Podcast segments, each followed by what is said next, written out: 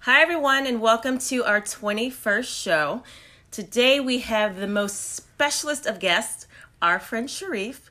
We will discuss all of our zany shenanigans, but first, beer. Today's first beer is Super Sparkle from Kent Falls Brewing, which is located in Kent, Connecticut. It is an imperial pale ale coming in at 6% ABV. Uh, it is.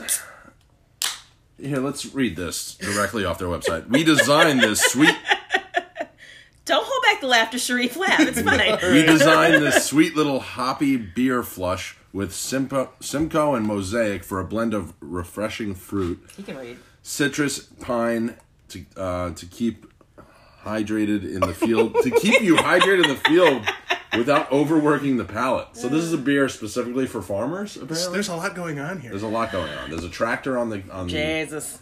on the uh, can art. All right, there's more There's if a anybody farm, wants it. the whole nine. Uh, Kent Falls Brewing, like I said, is located in Kent, Connecticut, on 33 Camps Road, not Camp Road, Camps, Plural. plural. Uh, and if you want to check them out, go to kentfallsbrewing.com. Let's try this beer, guys. Cheers, guys. Cheers.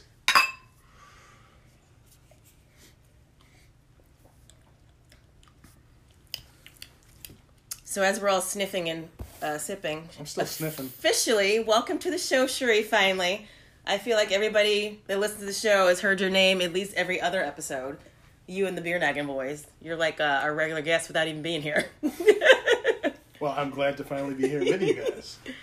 all right beer notes what do we think I'm going to let Sharif kind of describe what he's tasting. Uh, Master i Powell like over the here. art on the can I mean, first things first. they ca- They're calling this an imperial IPA, but it's six percent yeah ABV. that makes no sense and um, also, I think they finally run out of beer names because what's this one called? Super Sparkle. but uh, I tell you, I mean, uh, my favorite style is IPA. ah, he's lying Dana picked out as- as a joke. all ipas yeah. Yeah, I mean, this is not his favorite So, I mean, oh, I- I'll make it work.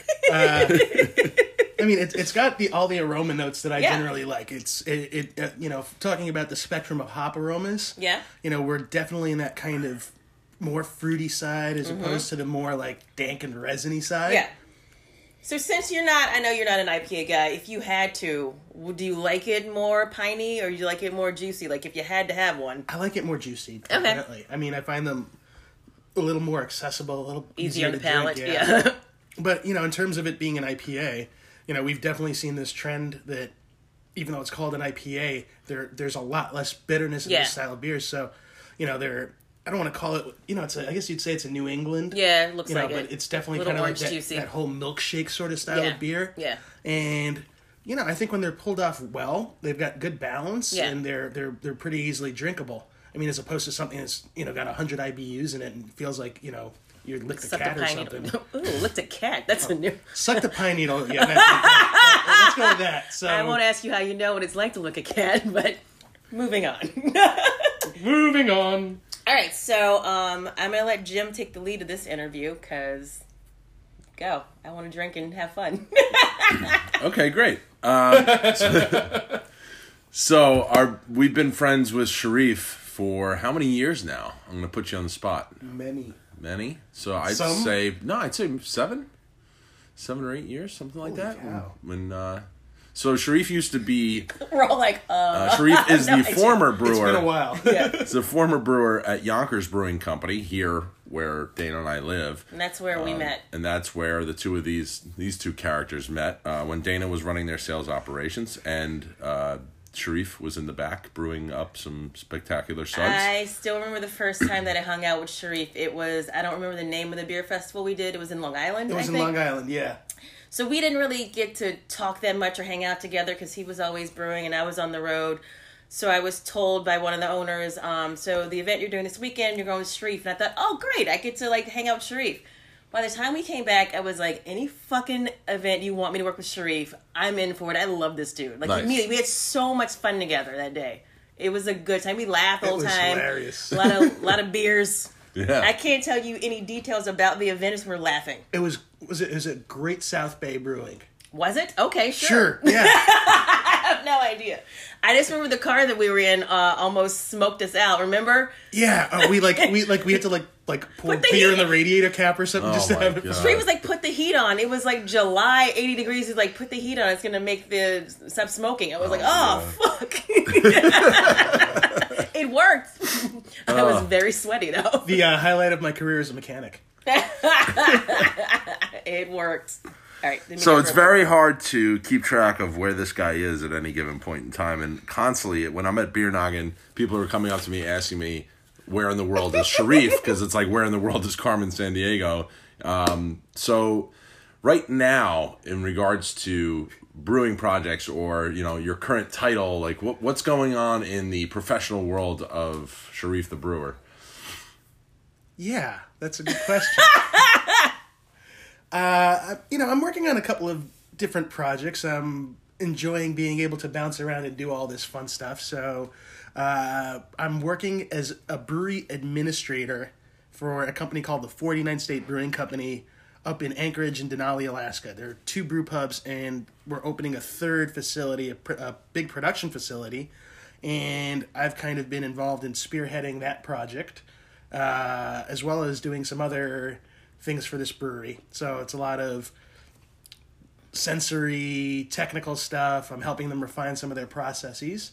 You know, that's been keeping me busy. Yeah. Tweaking, tweaking their recipes? a little Tweaking bit? recipes, working with the brewers, you know, everything. I guess one thing I've noticed with a, a lot of this craft brewing, every time uh, a brewery releases a beer, it's a new beer, and it kind of gets you to the point where, you know, consistency. I mean, some breweries do it really, really well. Some breweries have a bit of trouble with it, but you kind of get let off the hook when every time you make a beer, it's a different beer. Right, right. And so this is a, a real project that we're, we're we're trying to dial everything in for for a new production facility. Mm-hmm. And, you know, I guess we really want to. You there's going to be a lot of creativity. There's going to be a, not, a lot of new beers made, but at the same time, I think that getting these underlying fundamentals right Yeah. will improve the overall quality of everything. So it's been a bit of a challenge, and it's a remote place, but it's extremely fun. Do they have a flagship beer right now? Or Yeah, there there there are four core beers. Okay. Yeah, there's a Solstice IPA, which is a West Coast style IPA. Mm-hmm. There's um, Baked Blonde, uh, which is an American Baked blonde, Blonde? beer. Yeah. Because one of the restaurants that's owned by the company is called the Salmon Bake, Okay, gotcha. and it just Gotcha. it's the beer that we first made for the Salmon Bake restaurant. Uh, there's 907 Frontier Style Lager, Mm-hmm. uh, which is an amber lager. Um, delicious, delicious recipe. And um, I'm forgetting one McCarthy Stout, Ooh, tell us about that. which is a kind of uh, a cross between a dry Irish stout and an American stout okay. really trying to make it low ABV and really light in body. Mm-hmm. You know, it- it- for it, it's it's way more close to drinking a Guinness than Yeah. drinking you know like a stout for American stout from other half that's close to six six and a half Right, percent right. alcohol and just got a lot of body. We Yeah. wanted to make a beer that's a bit more accessible. Jim would love that because he hates craft stouts. Like I love them, but I like the the chocolate, the vanilla, the coffee. I like the layers of it. And he would prefer a Guinness, so this stout sounds perfect for him. Yeah, I mean, what I find a lot with um, American stouts is that they're just inaccessible. They're hard. They're hard to drink, and you know, Guinness is, you know, the, one of the most accessible beers out there. Most people are like, "Oh, it's a dark beer. It's so heavy," and I'm like, "Actually, it's Yeah. you know barely above four percent Yeah. alcohol. It's got less calories than a Budweiser, and um, you know, I'll I'll even drink them at a Yankees game in the summer because I'm crazy like that." You are crazy like that. But, and then you know, I think that the rest, you know, when we talk about stouts, American stouts, there's just this whole giant, giant category, and you've got these stouts at like five, six percent alcohol, and then all the way up to imperial stouts with all these barrel finishes, and Yeah. you know, I, I had uh, a Kentucky bourbon stout yesterday from Founders, the CBS, not the KBS, Okay. you know, and that was like fi- finished with coffee and aged in maple syrup barrels, and I'm just like. That sounds sweet as hell. It was so. It was like it was nice to have like a taste of it, Right. But it's not something I'd want to drink. Yeah, sounds So- like a tummy ache. Yeah, it definitely was. So you recently got back for the holidays. You were just down in Uruguay, Yeah, that's right. where you have um, you have a home down there. Um, 'cause your mother is originally from Yeah, from Montevideo, from Montevideo, and your father is from. Alexandria, Egypt. So you That's so are fascinating.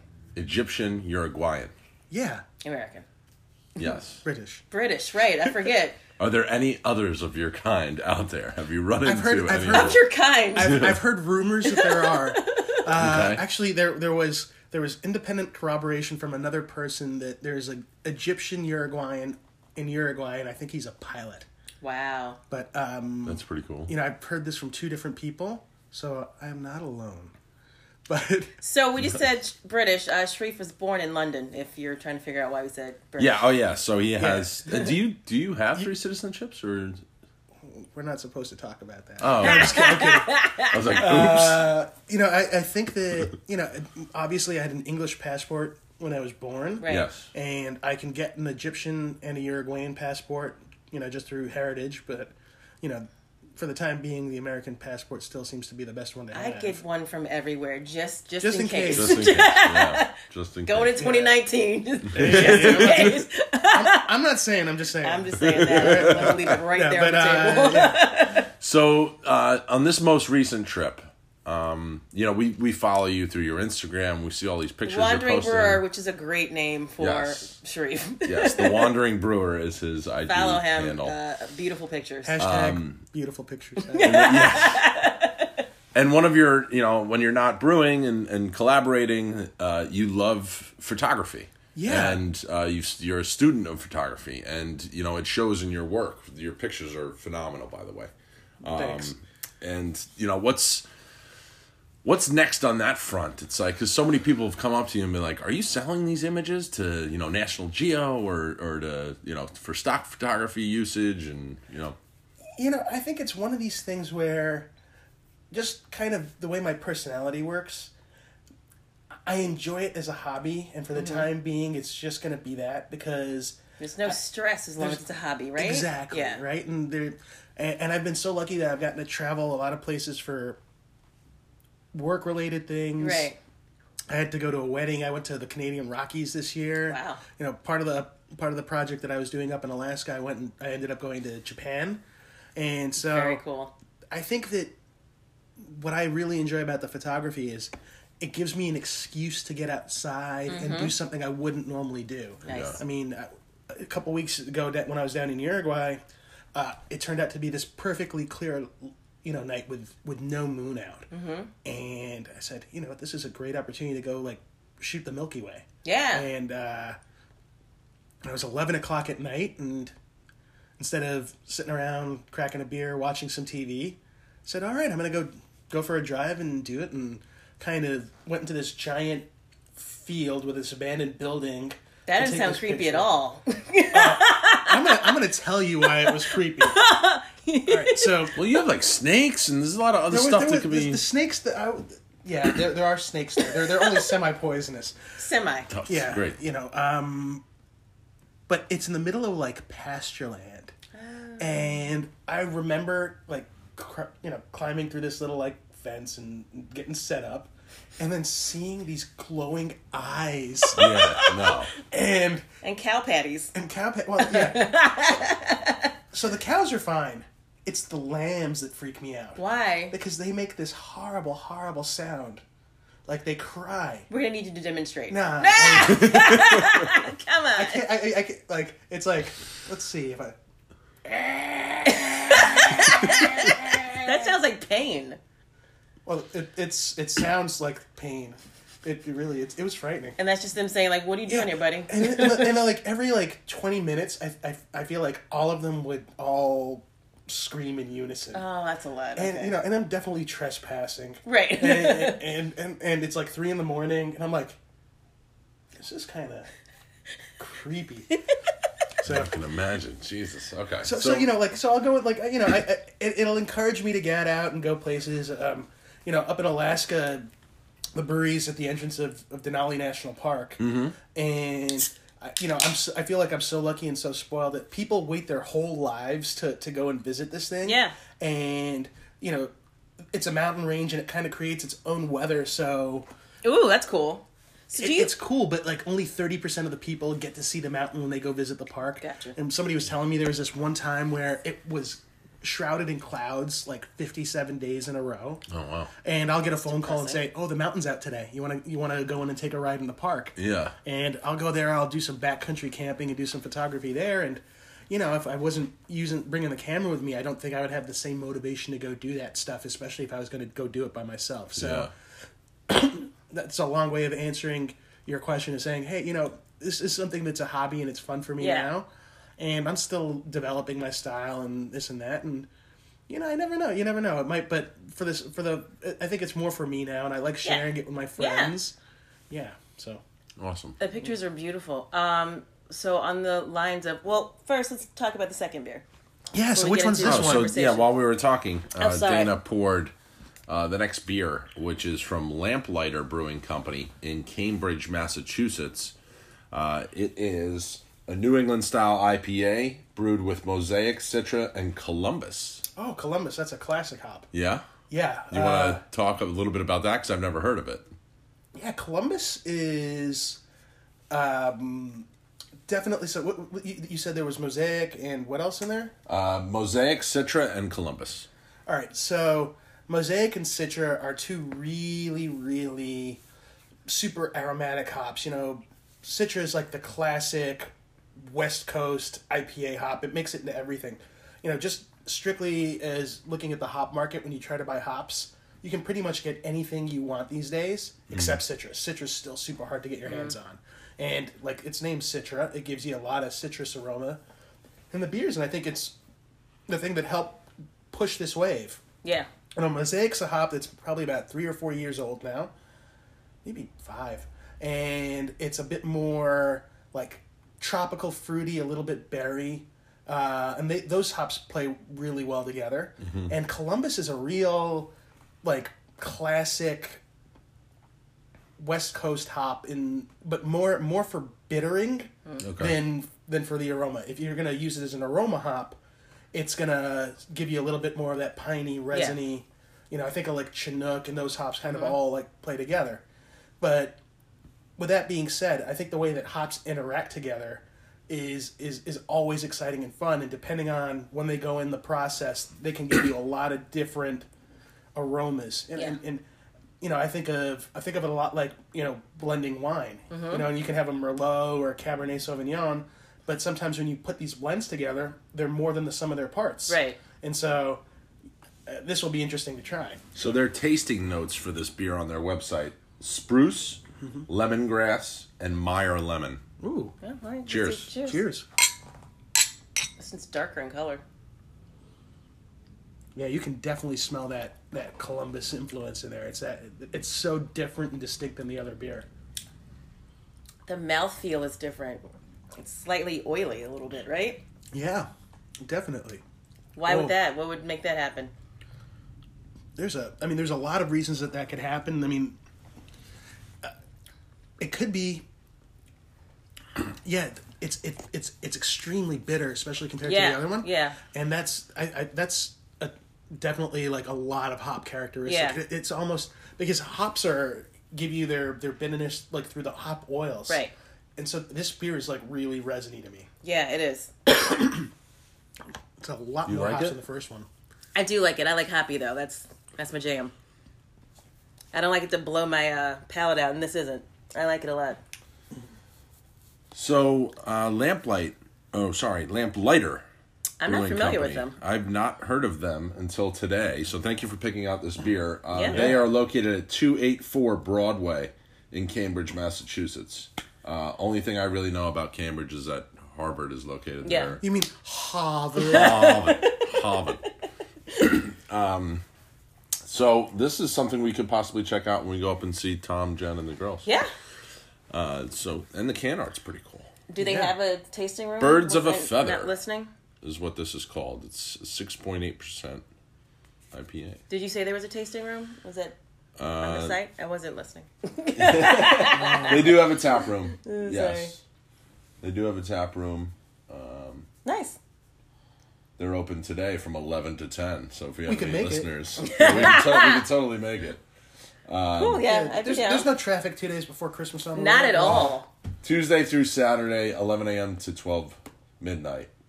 It's rocking in Boston. Yep. So we'll have to check this place out. That's a cool logo on their their glasses on the Yeah, website. their artwork's pretty nice, and um, They got to be brand new, right? I feel like one Yeah. of the three of us would have seen this before. I wonder if their brewer's a graduate of Harvard. So while we're talking about uh, hobbies, you have another hobby that you uh, show through your photography: I do. cooking. Oh, that's right. Yeah, More specifically, when you're in Uruguay, how much meat do people down there eat? Carne Like asada. everything, and it looks delicious. It's all steak, and I'm like, please, Sharif, eat a vegetable. I mean, yeah, we've had this conversation before. Potatoes aren't vegetables. Nope, and neither is wine. Sharif's like, I had wine; those are grapes. Like that's not a vegetable. That doesn't Dana's count. like, you need to eat a salad, but Yeah, I have wine. wine. Uh, Yeah. Yeah. So what's like So- the so- typical fare down there? So Uruguay is a, a country with three million people and somewhere between thirteen and fifteen million cows. At any given point. in time, Yeah, I mean, depending on how hungry we are.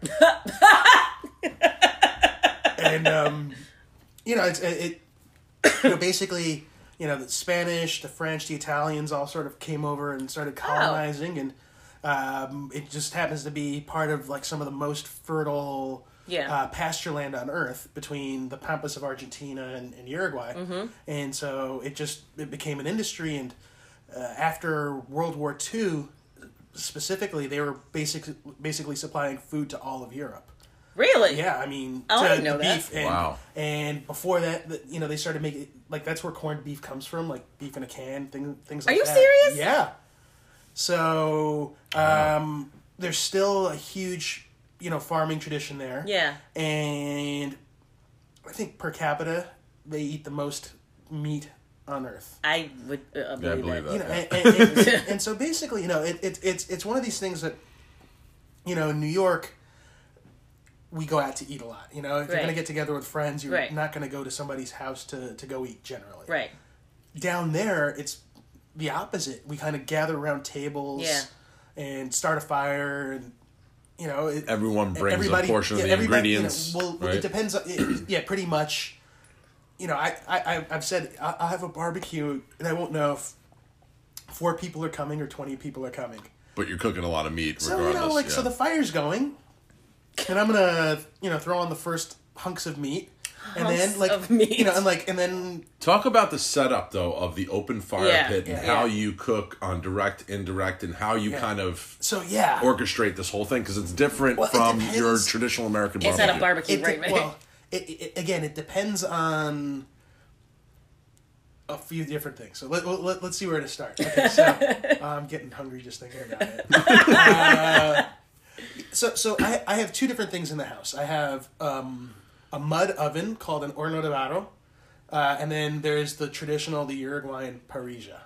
And basically, what'll happen is you just we get some pine cones and some softwood, and then some hardwood, and just start a big fire with that, and just keep on feeding it. in And the mud oven? No, in, the in, the, in Okay. the parrilla. Okay. In the parrilla. So basically, it's um, it's a like a flat grill on a little bit of a winch, so you can raise and lower it depending on how hot and what you're Alright. cooking. And there's um, you know, uh, I guess what would you call it? Like a like a little cradle for all the firewood Okay. but it's it's kind of slatted on the bottom and open. So as the wood burns, it creates these these giant coals, and then you use a little shovel and push them under the grill, and you moderate the temperature by the amount of coals and the height. Do you have an electronic thermometer down there so that like you can keep track of like if you go inside the house or No, I mean like Okay. I, I kind of like I hold the hand over the grill, and if Oh, I can't if I jeez. can't hold it, you know, like three seconds, it's gonna give you a good sear. Yeah. like five six seconds, that's gonna, you know, if we're cooking a tri tip or something, Okay. we know we won't be burning the outside when you know like have the inside raw or is turn it tri- into a is piece of leather. tri-tip very popular there like it is in like Southern California? So yeah, I mean the cuts are different. There are, there are a lot of different cuts, and for the most part, we don't eat steaks. Yeah. like we're not going to eat like a ribeye or a filet mignon medallion. We're gonna cook cuts of beef more than that. And just for people listening that aren't familiar with tri-tip, it's the hind quarter of It's- the cow, Yeah, it's isn't this. it? It's like it's like the um, it's it's like the the tip of the sirloin. Yes, it's uh, above the rump. mm-hmm. Um, yeah, please don't look this up on the internet. 'cause I could totally be wrong. um, no, but it's it. It's towards the hind quarter. Of the It's toward, yeah, um, and they end up being really economical cuts, really delicious, and if you cook them right, and it, they work perfect for if you have anywhere between six and sixty people coming over. Six and sixty. Yeah, I mean, like it- I'm not, I'm exaggerating, but I'm not. uh, so, so basically, it'd be like, all right, y- you know, it's it's eight o'clock. What do you? Somebody will be coming, you know, from from town and say, I'm gonna pass by the supermarket. Yeah. Like, do you need you guys you guys need more beer? You Yeah. need more meat? What? Whatever. That's all it is, folks. Beer and meat. I've seen the pictures and wine. And bread and cheese. And when you all get together, I mean, 'cause Yeah. it's such a big part of your culture is surrounding around good food and even better wine, right? Because the wine they make down there is is phenomenal, Oh, yeah. very Yeah, I mean- cost effective, you know. Oh yeah. Uh, So i- you want to kind of like what would you have? You were making tri-tip. What type of wine would you be drinking? Like, what's your favorite wine from Uruguay that you would have with that meal? I mean, Type of so grape many, or- there, there's so many there's so many new little wi- vineyards popping up in wineries, Mm-hmm. but the the grape down there that you're going to see the most is Tanat, Okay, and Tanat. So so I, I've got some friends who I've met down there who are winemakers in Uruguay and some winemakers in California, and we started talking about like the lineage and the genetics of grapes, and you know nobody kn- like e, even even in places like California, nobody really knows what grape is what grape, if Right. like heritage plantings and all this other stuff. So Tanat is a descendant of an Italian grape. It's very akin to like Cabernet Franc, Okay. and we just think somebody named Tanat is the guy who planted it. and That's why it's called that. Oh, that's Okay. You know, great. So you don't see a lot of Cabernet Sauvignon, but you see Cabernet Franc, you Mm-hmm. see Merlot, uh, Tanat, and then you know being on the border with with Argentina, Mm-hmm. there's a lot of Malbec that we have access to, and so they're all big, bold, you know, fruit forward, Yeah. jammy wines that with a bit with a bit of structure and tannin that hold up really really well neat. with with meat and, and you know fatty greasy cuts of meat Mm-hmm. Yeah. and, and all this you know one of them I feel like you would be in heaven down there at like a vineyard doing. a Oh, wine yeah. tasting. yeah. Uh, so what kind of spices or like what would you season the meat with? Is black pepper That's it? Like, uh, th- it- it- so it's it, it's really different than it's pretty far south in in in, in south america Mm-hmm. like it's um, right near buenos aires and the, the the heritage is much more italian and, and spanish it okay? versus you know parts of Brazil and Chile that you know Chile and Peru you've got all this Pacific Rim Asian Right, influence. right, right. Mm-hmm. Uh, you know Brazil is like in reality like a dozen different countries just rolled Yeah, into it's this such a one melting plate. pot, yeah. Yeah. exactly. Yeah. And so there isn't really much you know in terms of e- exotic spicing. And so Okay. the meat's just salt. You know because the meat it's it speaks for itself. So, yeah, so they're that's really how you know it's good quality meat when you don't really need to put that much on it. now that we're on this food track, I'm, no. I'm getting hungry Oh, Yeah. too, by the way. But um, we're on this food track. There's a sandwich that you always get when you're down. Um, Oh. And Sharif and I are big sandwich guys, big bocadillo guys, right? So he he always goes to the spot that is downtown, I guess, right in the city closest to where you. So yeah, uh, so we're talking about the the chivito, Yes, which is the most. Uh, so there's a there's a Uruguayan restaurant in uh, down on Essex Street called Chirua, and they make an authentic authentic chivito. Oh, so we have to go there and have one. Oh yeah, absolutely. Okay. Wednesdays, uh, Wednesdays at Chirua, two for one special. Ooh. Do it. All right. we're What's in doing it. the sandwich?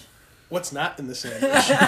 so, so the sandwich was, and uh, again, I'll probably if my friends from Uruguay hear this, they're gonna be like, no, no, no, no, Sharif, this is all wrong. um, so chivitos like means baby goat. There's no there's no goat in this sandwich. Uh, it, it was it was invented in a restaurant in Punta del Este in, in the 1940s, and it's basically got a, a little bit of everything. So it's got a thin slice of filet mignon. that's just cooked on a flat top, and then it's got this thing called a, a libro, like a book, and it's a piece of ham that's like fried on the griddle with a piece of cheese, like mo- mozzarella, kind of melted in the middle of it, Okay. and then there's a little bit of bacon on it, hard boiled egg Oh my god. lettuce, tomato, uh, some pickled uh, bell peppers, maybe a little chopped up olive, and then it's served on a little bun, and it's like the size of like like a McDonald's cheeseburger. It's not like it's not this thing that's Yeah. Like I've I've definitely eaten more than one of them. okay, so um, but they're just Why is it called Little Goat? why? I mean. I- that is a question that we're going to have to ask. So Why we're is gonna this have to get a beer called specialist. Super Sparkle and has a tractor on, on the can art? We don't know. Fair enough. And the tractor has diamonds in the back of it. Oh. All right, beer three. Let's go, guys. We gotta Oh keep it man! up. Wow, sh- Dana's really forcing these beers down uh, our Reef throats one to here. drink. Let's drink. I mean, it's Friday, son. What? It's What We're day off is it? today. Nobody's working. That's what's going on It's a today. Christmas holiday right now. Um, so our Chimchurri. third beer is called Powder Pitcher from Mickler. Some people call it McKellar uh, Brewing in New York City. I choose not to. They have this location. Dan and I have been to. We've actually had Mickler beers on the cast before, uh, and it's located at City Field, uh, where the Mets play in pretty cool. Flushing or Queens, New York. It's an Imperial IPA brewed with lupulin powder, No, we're going to talk about hence that. the name Powder Pitcher. Coming in at an eight percent ABV, so we went up in ABV as we've been moving along. Um, let's taste this beer. To a deluxe apartment. Cheers. in the sky. Cheers. This one's not cloudy at all. Well, meh. I would say that that's quite turbid. So let's talk about lupulin. yeah, I've never heard of lupulin. I think I have because there's a beer called lupulin, right? Yeah, which Yeah. may or may not contain lupulin powder. Okay. so let's let's talk about lupulin. So what this are its is- uses in brewing? What you know? Yeah, I mean, this is. We are in a post hops world. Mm-hmm. Right? And so. You've got the hop plant. And so it's, it's kind of understanding how hops get processed and what they can get turned into.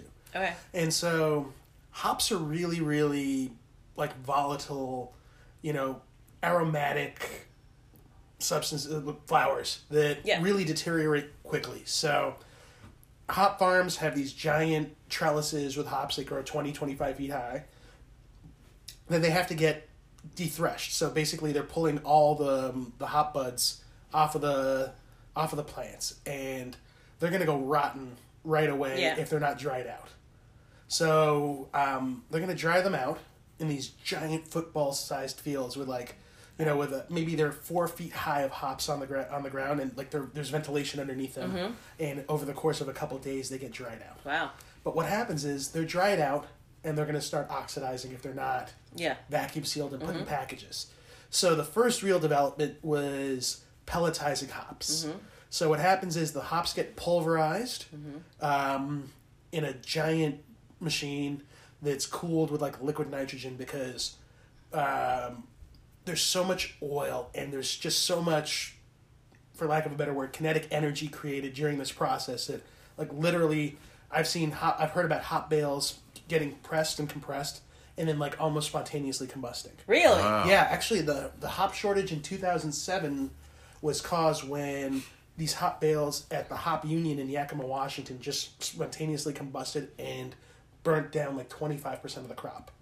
That's crazy. So, so so um, to get back to what we were saying, um, they get pelletized, Mm-hmm. right? And so there's a, a hop called the, the hop pellet that's most predominantly used as a T90 hop pellet.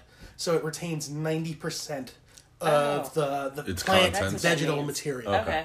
And then there's a T45 hop, which actually is twice the oils and half the plant matter, Oh, Oh. right? Okay. And so, um, so so we've got the um, the dry whole leaf hops, Mm-hmm. which some breweries use, but it's really in- inefficient to move them around. Like they, they they have like a volume of like five times as much as the pellets for Okay. the same amount of hops. So if you're shipping them to X, Y, and Z, it's going to cost you a lot of money. You need to have dedicated space to chill them. So hot pellets are more fashionable. But for example, Sierra Nevada Yeah. uses dry cones. Okay. Right. And that's why I think when you start taking things away from the hop, you lose some sort of the essence of it. Yeah. And that's why their beers are kind of on a different level than everybody else's. Yeah. Yeah. You know, and then a couple of years ago, they started creating some other hop products. So, oh, it, and, and and it started a lot with like industrial science and creating hop extracts and hop oils. Like one of the biggest ones is this thing like tetraisomerized hop, which is what they use in making things like M- Miller High Life. Ah. And the reason why is because that goes in a clear bottle. Right. And if it gets hit by sunlight, the hops get skunky. Right. But when they made this tetra hop product, they stabilized it so that it doesn't react to sunlight. So, so this was you know one of the directions Huh. that went in the hops. But Hence this the is clear bottle. Yeah, They thi- don't have to worry about it. right. This is much more of a um, like a mass produ- pr- production kind of innovation. And then, I think there's there was you know the hops being a commodity and being something that you have to store and all this other stuff. You know the the farmers have to catch up to the demand of all the hop growers of, of, of all the brewers, I should say, and they're trying to figure out ways to make products that are more shelf stable or or more practical for making all these hoppy beers and things like that. So one of the things that came around was lupulin powder, which is what's in this beer right now. And um, if you've ever taken a look at um, at a fresh hop, uh, hop cone, there's all this yellow oil resin on it, and you know it, that's the lupulin powder. Oh wow. So it's like it's for lack of a better term, it's like the keef of, of hops. Gotcha. Got it. So it, it's naturally producing. So it's this. naturally Okay. produced, and basically what they'll do is they'll shake it off and then just keep that lupulin powder and put that in beers. Now, in my opinion, you lose a little bit, you lose a lot of the other things that contribute to the yeah. flavor. Yeah. And so it it can it, it's a great complementary ingredient to help you build that hop aroma. Yeah. But it doesn't necessarily on its own do too much. Yeah. And so we've got lupulin powder these days. We've got um, cryo hops, which you know like breweries like Other Half Uh-huh. they use a ton of cryo hops. And again, it's because you're using like one quarter the volume of the hops to get the same effect Right. like it's very cost efficient it's very Mm-hmm. efficient in space you know like you know just you don't need to have a giant warehouse to hold all this Right. stuff and so there, there, there's a lot of innovation around Wow. hops and, and you know i'm a bit i like having that full spectrum of flavors so Right. ideally i would love to make beer with like whole cone hops but i think pellets do a good job and i Yeah. think there's actually a lot of other kind of innovations that are doing crazy things to hop aromas too there, there are all these sorts of enzymes that uh, like without getting too technical. No, go. so what happens is you know you- you've got hop oils that kind of stick to the sugars in the beer, Right. right? And it prevents the aromas from from really becoming volatilized. Mm-hmm. And so there are these uh, enzymes now that'll break down these like glycosidic bonds, Mm-hmm. and you you're able to use you know 10 to 15% less hops to make the beer Wow. and you're and you just get this amazing aroma and it's a Yeah. little bit different than the aroma that you would get from traditional dry hopping Right. methods Wow. but I, it, th- and this is why I love brewing. It, it, it there's there's always the opportunity to try something new because Yeah. there's always new ingredients, there's Yeah. always new technology. And one thing that, you know, I always thought about when I was a brewer was like I never really cared about keeping my recipes to myself. Really? I liked having the discussion with other people about the way the recipes worked. And I was also confident in the fact that if I gave a recipe to 10 different brewers, Yeah. it was going to be 10 different beers. Absolutely. Yeah. So- Yeah. They're gonna put Very their own interesting. spin on it as well. But um, taste this again, Okay. and I want you to tell me Uh oh. You can be quizzed. there are three hops involved in this beer, and I want you to try to name the three. Here we go. Do do do do do do do. All right, Easy. the first thing I this beer is a little bit boozy, so the, that's the first thing I smell. It is All right. right, so Yeah. it's like, and it's like I'm buying myself some time right now to answer your question. He's taking a huge nose of it right now. I'm using my my Siebel Institute. uh, So it's my- also- my- my it's Lynn also Kruger brewed approved with- method.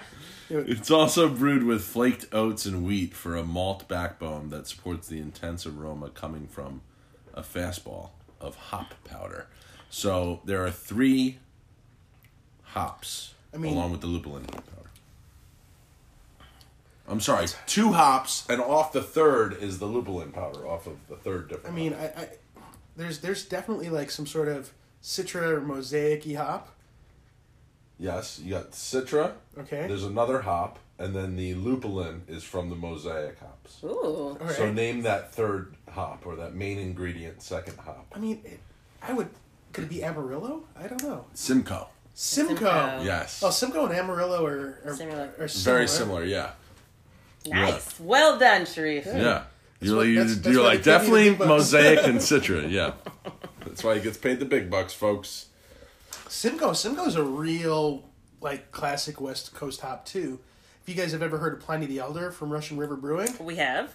that is uh, a beer that uses a lot of Simcoe, and but I think Simcoe can almost get a little bit like oniony or a little bit cat pea like if it's not used properly.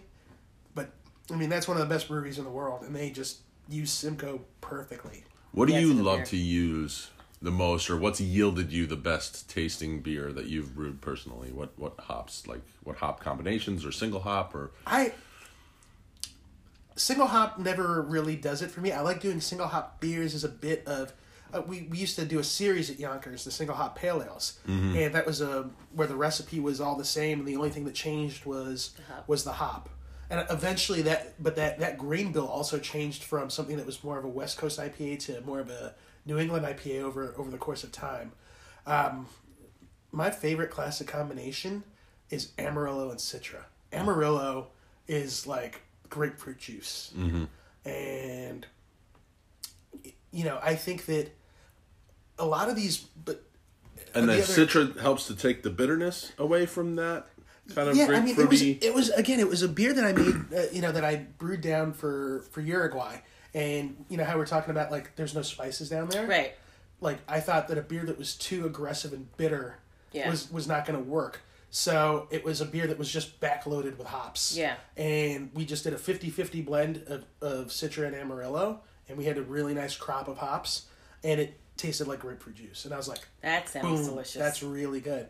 But it also was a slightly more amber pale ale than, Mm. than most of these New England beers. All these New England beers are basically orange juice. they're all blonde. They're all Yeah. like this really, really blonde, and then you know, gonna put in some oats to give you a little bit of residual body and texture, Mm-hmm. and then the water's got a ton of chloride in too for the for the same reason to give you that creamy mouthfeel. Right. Which is actually this this lamplighter. The water was actually to me much more like sulfatey and much more crisp. Mm-hmm.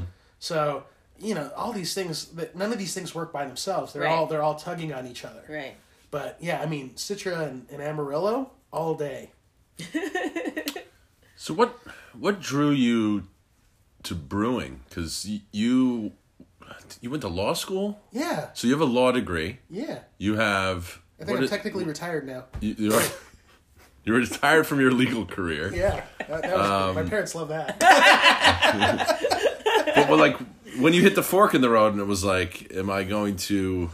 well, I think there there were a bunch of reasons. Um, you know, I think going down that, that career path, I, I I'm I'm a I'm a I'm a constant student. I like to learn things, and the theory of law versus the practice of law were two very very different things. Yeah. and you know i finished law school and the the economy was kind of in the shitter and there weren't really good opportunities Yeah. you know and I, I d- I definitely didn't help myself let's let's be honest but cooking and brewing it just it seems so natural to me i Yeah. and you know I- i always thought of it this way like um working in a big law firm you know i i'm creating something and i don't get to see Right. the end result of what I've done. Right. Cooking is like this immediate, eh, visceral. Yeah, it's a passion, it's a- yeah. but no, but more than that, it's it's it. it, it there's get the it's payoff. The feed, it's the pay, it's the it's the Yeah, feedback. It's yeah. the payoff. I make something and I get to see people smile and Right. enjoy it. Right. And that's really rewarding for me. Yeah. And I had been a home brewer for a long time. And, you know, this is, we're, we're talking about 2006, 2007, 2008, when, you know, Captain Lawrence opened up. And, you know, I went up there with a, but some buddies of mine from, from law school. And I was like, wow, this is awesome. You can do this for a living and you know, I talked to, to Scott Vaccaro, who's an awesome, awesome guy. Uh, you know, the founder of, of Captain Lawrence, and he was like, "I love your passion, but you don't have the the fundamentals in order to get into this sort of career." Yeah. you know, and this is you know back in the day when there were, you know, maybe one tenth the amount of craft breweries in the U.S. as there are Right. now, and so I said, "All right, you know, I'm going to give this a go." And so I went and got a technical brewing diploma from Siebel, Mm-hmm. and you know, ended up getting, you know, connected with the Yonkers folks, and it was it- it's such a great experience. I really, I really had a lot of fun, you know, getting out there and making beer Yeah. and, and having people get to try it and enjoy it, and um, you know, never ever being satisfied with what I made, and and always endeavoring to push more. I mean, Yeah. and that's that's my personality. I'm always trying to make something better, and so I think that that that whole you know that satisfaction of seeing somebody enjoy what you've created and getting to share it with so many people Right. and then the fact that it's a constantly evolving pr- problem Yeah. it just it suits my my demeanor That seems like it also goes back to your culture. We're talking about Uruguay and having you go to somebody's house and you cook for them and you're hanging out and you see the payoff at that moment. Like Absolutely. it's, it's a, so it seems Absolutely. like it's just in your your nature. That's how it's your DNA. yeah i want to nurture i mean i, I, Yeah, think, I think it's yeah. a real it's a real primal thing Yeah. you know and you know i'm an only child i've got a small family and and and i i get that sort of that satisfaction Right. through the amazing people that i get to meet in my life and all my great friends Yeah, yeah. That's awesome. We got to get down to Uruguay one of these days. Absolutely. if only you knew somebody who's down there I was gonna say I, I think we have a place to stay. Dana, it's it's funny because uh, when Dana gets into, uh, I'll call it for lack of better words, a beer nerd conversation with anyone, she gets really excited about it. Um, but most excited with you, I think. Um, she's like, Sharif was at the, was there, and he was talking to this woman that's that's a brewer or Half the whatever. shit goes over my head, but I Yeah. just felt the energy of it. and Dana loves uh, the chemistry behind beer and talking to somebody about you know how they are adjusting a recipe to you know when she started working for Manhattan Beer Distributors. Uh, and actually, Union was first, and then Manhattan. But like when she was at Union, she got like this book. What was what was the book that you got? And you just started, you dove in and started studying craft beer to to really you looking for the name? I have no idea. anyway, it was a craft beer centric, you know, type of Yeah. encyclopedia book. Well, I'll say where, this about Union Beer. It was a great education because every Friday we had multiple breweries come to our meeting and sample us on the beer. And, then we would they go would talk around about and it, yeah. talk about the nose and the mouthfeel and the, the finish. And just, it was very educational for me. I loved it. So, Union really taught me about beer. Manhattan Beer told me how to sell beer. So they each had a specialty. I put Absolutely. them together. It's like, oh, this these go together hand in hand. Like when him and Brian get together, because Brian's a how, how do you say it? Cicer- Cicerone. Cicerone. right? Yeah. When you and Brian just start talking, like and you deep do a Brian deep from dive. Brewski's in the Bronx go down and have their food and beer. It's great. Yes, Brewski's is located on East Tremont Avenue, in Bronx, New York. You can't miss Tell it. them Jim and Dana sent you. We will be there for Fatty's Day and on March. I don't know what the date is yet, but we'll update you. Yeah, I don't know. Um, I'm not sure we'll be there. They have a great St. Patrick's Day event there at Brewski's, but uh, if i'm in the country i'll be there yes, yes, and we'll be able to listen to you and Brian talk. Um, It's fascinating though, Beer. and it's cool because you can see how passionate everybody is when they. Sophia was the same way. We talked to her. Like you Yes. just see like the intensity and the excitement in the eyes. It's just fun. And like half the shit, like I said, is going over my head. I'm just like, oh my god, I love this. We should have a um, a butt first beer segment of Sharif and Sophia doing going like deep dive, I like would a love twenty that. I minute would conversation love on it. beer. and, and they make some awesome awesome beers up at industrial arts I, Yeah. think, I think they're just the bee's knees yeah, it's great up there. So we could absolutely talk to Sharif uh, days on end. Um, we do anyway through text message and Yeah, we're going in to continue person. after we get off the show. We're, this isn't stopping for us. and So- we're going to have more beer. uh, Sharif, thank you again for joining us on the Yeah, my absolute podcast. pleasure. Uh, is it's been great. awesome. This will not be the first Sharif episode. Um, the last. Uh, uh, you know, the last. This is the first. this is the first. It will not be the it, last. only, it only took me 21 episodes to get invited. That 8% is really good. yeah. the Mickler. Um, but no, thank you for coming on. Uh, hope you guys really enjoyed. Uh, if you are thirsty for more, Ooh, stole my line. you can find us on where Dana? Where can they listen to us? Apple, Stitcher, Spreaker, Breaker, Spotify. Anchor, Spotify. and we record on Anchor. The Anchor app is a great way for you to start your own podcast. Uh, check them out at anchor.fm. Sure. backslash but first beer is us Well, that's that's where our, that's where our show is located. Uh, but we'll talk to you soon, guys. uh, and i think this might be our last episode before the new year Oh yeah, so uh, Merry Christmas, Happy New Year's. Merry Happy Christmas. Kwanzaa, Happy Festivus. festivus for the Fest- rest of us Chris Mahana Kwanzaa. word bye guys Bye. Bye.